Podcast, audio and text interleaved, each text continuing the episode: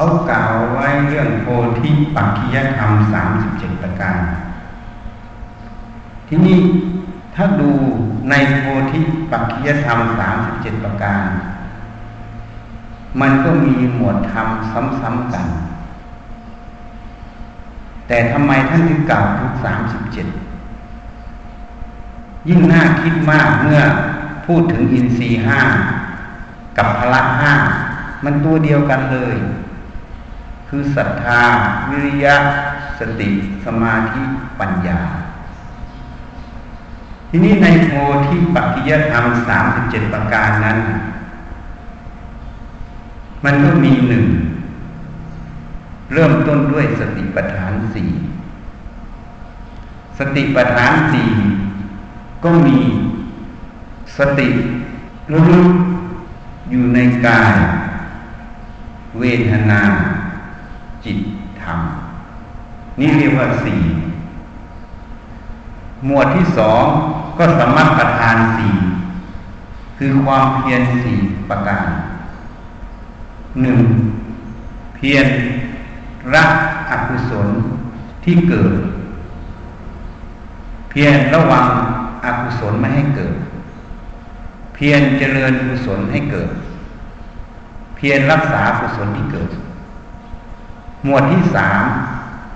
อิทธิบาทสี่อิทธิบาทสี่ก็มีฉันทะคือความพอใจ วิริยะคือความเพียรเห็นไหมนี่มันก็จะไปตรงกับสมประทานสี่จิตตะคือตั้งใจมั่น ไม่ท้อถอยในงานตรงนั้น วิมังสาไข้ควรหาเหตุหาผลตัวนี้เป็นตัวปัญญา ทีนี้หมวดต่อไปก็จะไปสู่อินทรีห้าคำว่าอินทรีแปลว่าเป็นใหญ่ในหน้าที่ มีห้าคือศรัทธา วิริยะ สติ สมาธิปัญญา หมวดที่ห้าพระห้า พระห้าก็มีศรัทธา วิริยะสติสมาธิปัญญา มันเหมือนกันเลยเห็นยังแต่ทำไมต้องพูดเป็นสอง แล้วหมวดต่อไป ก็จะหมวดโพชงเจ็ดประการ โพชงคือองค์การตัดสู้ก็มีหนึ่งสติสัมโพชงสองธรรมวิจยะสัมโพชงวิจัยธรรม เมื่อสติระลึกปัญญาวิจัย ก็จะมีข้อที่สามคือวิริยะสัมโพชงคือเพียรเมื่อระลึกวิจัยมันก็คือความเพียรอยู่ในตัวมันนั่นเองเมื่อเพียรเข้าใจเห็นเหตุเห็นผลมันก็เกิดอะไรปีติสัมโพชงเมื่อปิติสัมโพชงเกิด มันจะทำให้กายและใจสงบเรียกว่าปัจสถิสัมโพชง เมื่อปัจสถิสัมโพชงเกิด มันจะทำให้จิตนั้นตั้งมั่น ไม่หวั่นไหวต่ออารมณ์ทั้งหลาย มันจะเรียกว่าสมาธิสัมโพชงเกิด เมื่อสมาธิสัมโพชงเกิด มันก็ไม่ลงไปเล่นในอารมณ์ทั้งหลายเพราะมันไม่หวั่นไหวมันจึงเข้าไปสู่เบขาสัมโพชงนี่เจ็ดข้อ เมื่อโพชงเจ็ดมันก็จะเป็นหมวดต่อไปคือมัคมีองค์แปด มัคมีองค์แปดก็คือสัมมาทิฏฐิสัมมาสังกัปปะสองตัวนี้เป็นตัวปัญญา สัมมาวาจา สัมมากรรมันตะคือการงานชอบ สัมมาอาชีวะคือเลี้ยงชีพชอบ สามตัวนี้เป็นตัวศีล สัมมาวายมะเพียรชอบ สัมมาสติระลึกชอบ สัมมาสมาธิตั้งมั่นชอบ สามตัวนี้เป็นตัวสมาธิ เห็นไหมมันจะซ้ำกันหมด สติวิริยะปัญญา สมาธิเห็นไหมมันจะซ้ำกัน สมาธิก็จะไปซ้ำกับในโพชงก็จะไปซ้ำกับในอินทรีย์กับพละ ก็จะไปซ้ำกับในอิทธิบาทสี่คือจิตตะนี่ตัวสมาธินี่มันซ้ำกัน แต่ทำไมท่านพูดถึงเป็นถึงเจ็ดหมวด มันก็จะเป็นอย่างนี้ เพราะฉะนั้นเริ่มต้นของการประพฤติปฏิบัติ ในหมวดกายานุปัสสนา พระพุทธเจ้าจึงสอน ให้เจริญอาณาปานสติ ให้เห็นลมเข้าลมออก เข้าสั้นก็ให้รู้ ให้เห็น เข้ายาวก็ให้รู้ให้เห็น ออกสั้นก็ให้รู้ให้เห็น ออกยาวก็ให้รู้ให้เห็น ให้รู้เห็นตามความเป็นจริงของกองลมนั้นไม่ได้ไปปรุงแต่งกองลมอันนี้หมายความว่าอิริยาบถนิ่ง ให้ดูลมมันก็ไม่นิ่งแท้เพราะลมมันก็เข้าออกตลอดคำว่านิ่งคือมหัตภาพนิ่ง แต่จุลภาพไม่นิ่ง หัวใจก็ยังเต้นอยู่ ทีนี้อิริยาบถเคลื่อนไหว ท่านก็พูดอิริยาบถใหญ่ เรียกว่าอิริยาบถปัปพะคือเดินยืนนั่งนอน ให้มีสติเริ่มรู้การเดินยืนนั่งนอน นี่เดินจงกรมอยู่ในเรื่องของเดิน นั่งมันมีอยู่สองอย่างถ้านั่งไม่มีอะไรทำก็ดูลมหรือนั่ง ให้รู้อิริยาบถนั่ง แล้วมันก็จะไปสู่ สัมปยัญญะปัปพะอิริยาบถย่อย ที่พุทธเจ้าตัดไว้พิสุทั้งหลาย จงทำความรู้สึกตัวทั่วพร้อม จะเดินหน้าถอยหลังเหลียวซ้ายแลขวาผู้เหยียดนุ่งสบงทรงจีวรกินดื่มทำพูดคิด อุจจาระปัสสาวะ ทุกอิริยาบถของการเคลื่อนไหว ให้มีสติสัมปชัญญะนั่นเอง นี่หมวดแรก หมวดสติปัฏฐานสี่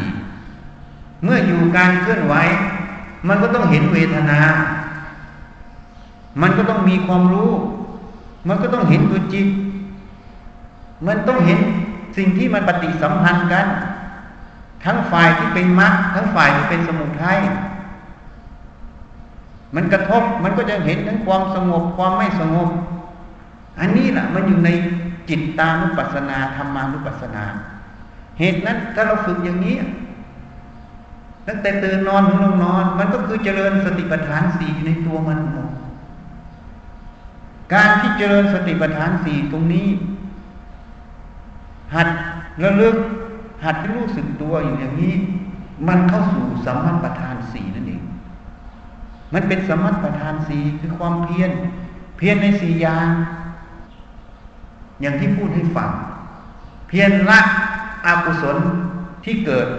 เพียรระวังอกุศลที่ยังไม่เกิด เพียรเจริญกุศลให้เกิด เพียรรักษากุศลที่เกิดแล้วในเมื่อมันทำงานทำหน้าที่อยู่อย่างนี้ เพียรอยู่อย่างนี้ มันก็เป็นอิทธิบาทสีนั่นเองคือฉันท่าคือความพอใจ พอใจที่จะประพฤติปฏิบัติ ที่จเจริญสีสมัญญะอยู่ใน สติปัฏฐานสีนั่นเองมันก็อยู่ในความเพียรนั้นมุ่งมั่นที่งานนั้น ความที่มันตั้งมั่นมุ่งมั่นในงานนั้นเป็นจิตตะเป็นความเพียรอยู่ในตรงนั้น แล้วใครควรหาเหตุหาผลอย่างที่บอกไว้ เราบวชมาเพื่ออะไร ถ้าเราบวชมาเพื่อพ้นจากกองทุกข์เพื่อหาความจริงคือสัจธรรม อะไรที่มันไม่ตรงกับวัตถุประสงค์ที่เราต้องการ ก็อย่าตามมัน หรือว่าการประพฤติการปฏิบัติ การพูดการจาการคิดการนึก ถ้ามันไม่ตรงกับวัตถุประสงค์ของการบวชเราก็ไม่ตามมันนี่วิมังสาให้ควรหาเหตุผลอยู่ มันก็อยู่ในสมประทานอยู่ดี เมื่อทำอยู่อย่างนี้ ตั้งแต่สติปัฏฐานสี่สมประทานสี่อิทธิบาทสี่จนคล่องแคล่ว จนชำนาญ มันก็จะเข้าสู่อินทรีย์ คือเป็นใหญ่ในหน้าที่ศรัทธามันก็จะตั้งมั่น เป็นใหญ่ในหน้าที่ วิริยะคือความเพียรก็จะเป็นใหญ่ในหน้าที่จะไม่สนใจอะไรแล้ว จะทำอยู่อย่างนั้นล่ะ มันเป็นใหญ่ในหน้าที่ สติเป็นใหญ่ในหน้าที่ สมาธิคือตั้งมั่นอยู่ในกายใจ ปัญญาวิเคราะห์ในกายใจอยู่ตลอด เป็นใหญ่ในหน้าที่คำว่าเป็นใหญ่ในหน้าที่ก็คือเป็นหนึ่ง ไม่มีอะไรจะมาแทรกแซงมันได้ มันเป็นใหญ่ของมัน นี่ เมื่อมันเป็นใหญ่ในหน้าที่ของเขา มันจึงเป็นกำลัง คือเรียกว่าพละศรัทธาตรงนั้นจึงเป็นพละที่จะพุ่ง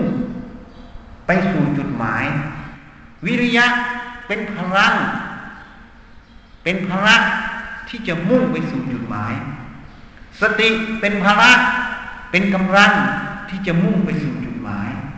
สมาธิเป็นพละเป็นกำลังที่จะมุ่งไปสู่จุดหมาย ปัญญาเป็นพละเป็นกำลังที่จะมุ่งไปสู่จุดหมาย เหตุนั้นครูบาอาจารย์พูด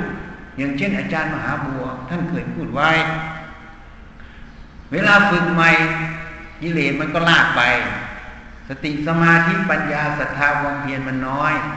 ก็ถูกกิเลสลากไปเผลอบ้างได้บ้างนี่พอฝึกมากเข้ามาเข้ามันมีกำลังเหนือมัน ทีนี้กิเลสมันโดนลากแล้วนะมันลากเราไม่ได้แล้วนี่อันนี้ก็หมายความว่ามันเป็นพลังนั่นเอง มันจึงเข้าคำว่าอัตโนมัติ เมื่อมันเป็นอัตโนมัติ มันจะเข้าสู่โพชงเจ็ดมันจะวิจัยทำแต่ละขณะ นี่มันจะตรงที่เราเคยแสดงไว้ อิทัปปัจจยตา ปฏิจจสมุปบาท อยู่ที่ปัจจุบันธรรมตัวสติสมาธิปัญญาศรัทธาความเพียรจะหมุนลงสู่ปัจจุบันธรรม วิจัยทำอยู่อย่างนั้น พินิจพิจารณาอยู่อย่างนั้น นี่ มันจึงเข้าสู่คำว่าโพชงเจ็ดองค์แห่งการตัดสรู้คือสติสัมโพชงมันจะระลึก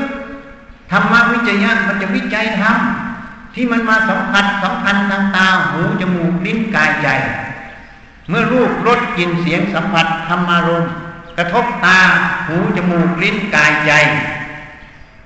มันเกิดความรู้สึกขึ้นมา เกิดความคิดนึกขึ้นมา ไปทั้งทางดีไม่ดีตามกฎเกณฑ์ตามสิ่งที่มันเรียนรู้มา ตัวสติสัมโพชฌงธรรมวิจยะสัมโพชฌงจะวิจัยมันอยู่ตลอด ที่มันทำอยู่อย่างนี้แหละมันเป็นวิริยะสัมโพชฌงเมื่อมันเข้าใจในอัตธรรมในจุดนั้น มันจะเกิดปีติสัมโพชฌงกายใจนั้นก็จะสงบลงเป็นปัสสติสัมโพชฌงแล้วจิตนั้นก็จะตั้งมั่น เป็นสมาธิสัมโพชฌงมันจะปล่อยวางอารมณ์เรียกว่าอุเบกขาสัมโพชฌงได้นี่มันก็จะเห็นความจริง ในสิ่งเหล่านี้ในเรื่องของกายใจรูปนามขันห้าในตาหูจมูกลิ้นกายใจ มันจึงเรียกว่าสัมมาทิฏฐิมันเกิด คือความเห็นชอบ เห็นตรงตามความเป็นจริง มันก็มีสัมมาสังกัปปะดำริชอบ ดำริตรงต่อความเป็นจริง มันก็มีสัมมาวายมะคือความเพียรชอบ เพียรอยู่ในตรงนี้ตลอด มันก็มีสัมมาสติสัมมาสมาธิตั้งมั่นอยู่ในนี้ตลอด ส่วนสัมมาวาจาสัมมากัมมันตะสัมมาชีวะ เมื่อต้องพูดต้องกระทำทางวาจาทางกาย มันก็กระทำตามที่มโนที่มันถูกต้องนั่นเอง คือสัมมาทิฏฐิสัมมาสังกัปปะ สัมมาวยมะสัมมาสติสัมมาสมาธิ เมื่อมันเห็นชอบ มันเห็นทาง มันรู้จักทาง มันอยู่ในทาง มันก็เพียรเดินเพียรทำอยู่ในทางนั้น ไม่ออกนอกทาง สุดท้ายของเป้าหมายก็ต้องถึงนั่นเองท่านจึงกล่าวไว้โพธิปักขียธรรมสามสิบเจ็ดประการ เป็นองค์แห่งการตัดสู้นั่นเอง ทำเครื่องตัดสู้มันสืบต่อเป็นสายตั้งแต่ต้น จนถึงมรรคแปดอย่างที่พูดให้ฟังเนี่ย นี่มันสัมพันธ์กันอย่างนี้ สติก็ตัวเดียว วิริยะก็ตัวเดียว สมาธิก็ตัวเดียว ปัญญาก็ตัวเดียว แต่ทำไมพูดถึงสามสิบเจ็ดเพราะมันเกี่ยวกับสติสมาธิปัญญา ตัวนั้นความเพียรตรงนั้น มัน ทำงานตามกำลังของมันนั่นเอง เหมือนเด็ก ทีแรกก็เป็นเด็ก พอต่อมาก็เป็นวัยรุ่น พอต่อมาก็เป็นผู้ใหญ่ ต่อต่อมาก็เป็นผู้สูงอายุ คงแก่เรียนนั่นเอง นี่ เพราะนั้นสติสมาธิปัญญากำลังมันไม่เท่ากัน จึงต้องพูดเป็นสามสิบเจ็ดประการ ต่อเนื่องเป็นสาย ตั้งแต่สติปัฏฐานสี่ มาสมาธิปัฏฐานสี่มาอิทธิบาทสี่มาอินทรีห้ามาพละห้ามาโพชงเจ็ดมาอริยมรรคองแปดมันเป็นสายเพราะแต่ละขั้นตอนกำลังของมันไม่เท่ากัน ท่านจึงต้องพูดไว้เป็นสามสิบเจ็ดแต่ตัวเดียวเหมือนเด็กนั่นแหละเหมือนคนคนหนึ่งทัศนาให้ฟัง เมื่อเป็นเด็ก ลอดออกมาใหม่ก็ยังทำอะไรไม่ได้ ต้องอาศัยแม่ป้อนนมพอเริ่มหัดเดินหัดนั่ง ก็เริ่มที่จะขยับขยื่นได้เอง ไม่ต้องอาศัยพ่อแม่อุ้มไปไหนตลอดเวลา พอโตขึ้นมาหน่อยเป็นเด็กเดินได้วิ่งได้ก็วิ่งไปเล่นเอง ไม่ต้องอาศัยพ่อแม่อุ้มไปเล่น เมื่อโตเป็นวัยรุ่น ก็เริ่มจะเริ่มรู้จักคิดรู้จักเรียนรู้ภายนอก เนี่ย เมื่อโตเป็นผู้ใหญ่ก็รู้จักจะทำมาหาเลี้ยงชีพ เมื่อโตเป็นคนแก่ก็จะรู้จักเรื่องโลก เรื่องของตัวเอง อันนี้เทียบเหมือนคนให้ฟังนี่โพธิปัจจยธรรมสามสิบเจ็ดประการมันสัมพันธ์กันเนื่องกันอย่างนี้ เหตุนั้นการที่เราตั้งใจประพฤติปฏิบัติ ฝึกสติ สัมปชัญญะอยู่ในกายใจนี้ มันก็คือเดินโพธิปัจจยธรรมสามสิบเจ็ดแล้วแต่จะอยู่ตรงช่วงไหน ขึ้นกับสติสมาธิปัญญาที่เราฝึกฝนอบรมไว้ มันมีกำลัง มันมีความเป็นอัตโนมัติ ความคล่องแคล่วมากน้อยอย่างไง ขึ้นกับความเพียรนั่นเอง มันจึงพูดโดยสมมุติแบ่งต่อเนื่องเป็นสายอย่างนี้ อันนี้ก็พูดให้ฟัง มันสัมพันธ์กันอย่างนี้ เพราะฉะนั้นฝึกเบื้องต้นมันก็ท่ามกลางที่สุด มันต่อเป็นสายของมันเอง เหมือนต้นกล้า เมื่อปลูกลงไปแล้ว เดี๋ยวมันก็โตเป็นต้นใหญ่ แล้วมันก็ออกดอกออกผลก็ต้นเดียวนั่นแหละแต่มันอยู่คนละช่วงจังหวะของการเติบโตของต้นไม้ต้นนั้น อันนี้เทียบให้ฟัง อันนี้พูดให้ฟังคร่าวๆก็ขอยุติแค่นี้เข้าใจเนี่ย ใครอธิบายโพธิปัจจยธรรมสามสิบเจ็ดมันเนื่องกันยังไง อันนี้พูดถึงความต่อเนื่องของโพธิปัจจยธรรมสามสิบมันเนื่องกันอย่างนี้ เพราะนั้นถ้าทำสติสมาธิให้รู้สึกตัวอยู่ พิจินิพิจารณาอยู่เจริญสติตั้งแต่ตื่นนอนถึงลงนอน ก็เดินอยู่ในสายโพธิปัจจยธรรมสามสิบเจ็ดประการนั่นเองไม่ไปสนใจเรื่องภายนอก ยกเว้นอยู่ในหน้าที่ตัวเอง งานงานในหน้าที่ก็ทำ ก็ทำคือเจริญอยู่ในกายใจนี่เองให้เข้าใจ